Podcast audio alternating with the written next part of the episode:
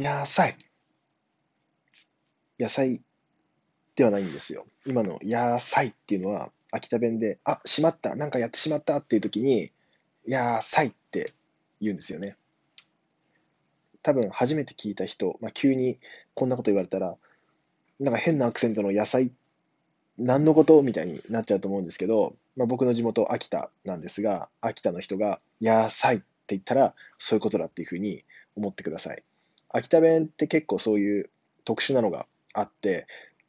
今、まあ、東京だったり大阪に住んでるんですけど、これ絶対共通語だって思ってたのに、実は秋田弁だったっていうのが結構あるんですよね。その中の一つが、ウルカスってあるんですけど、皆さん知ってますかね？あの、ちょっとなんか、かなり一般的な言葉だと思ってたのに、通じなくてショックを受けることが多いので、ちょっと皆さん、ウルカス調べてみてください。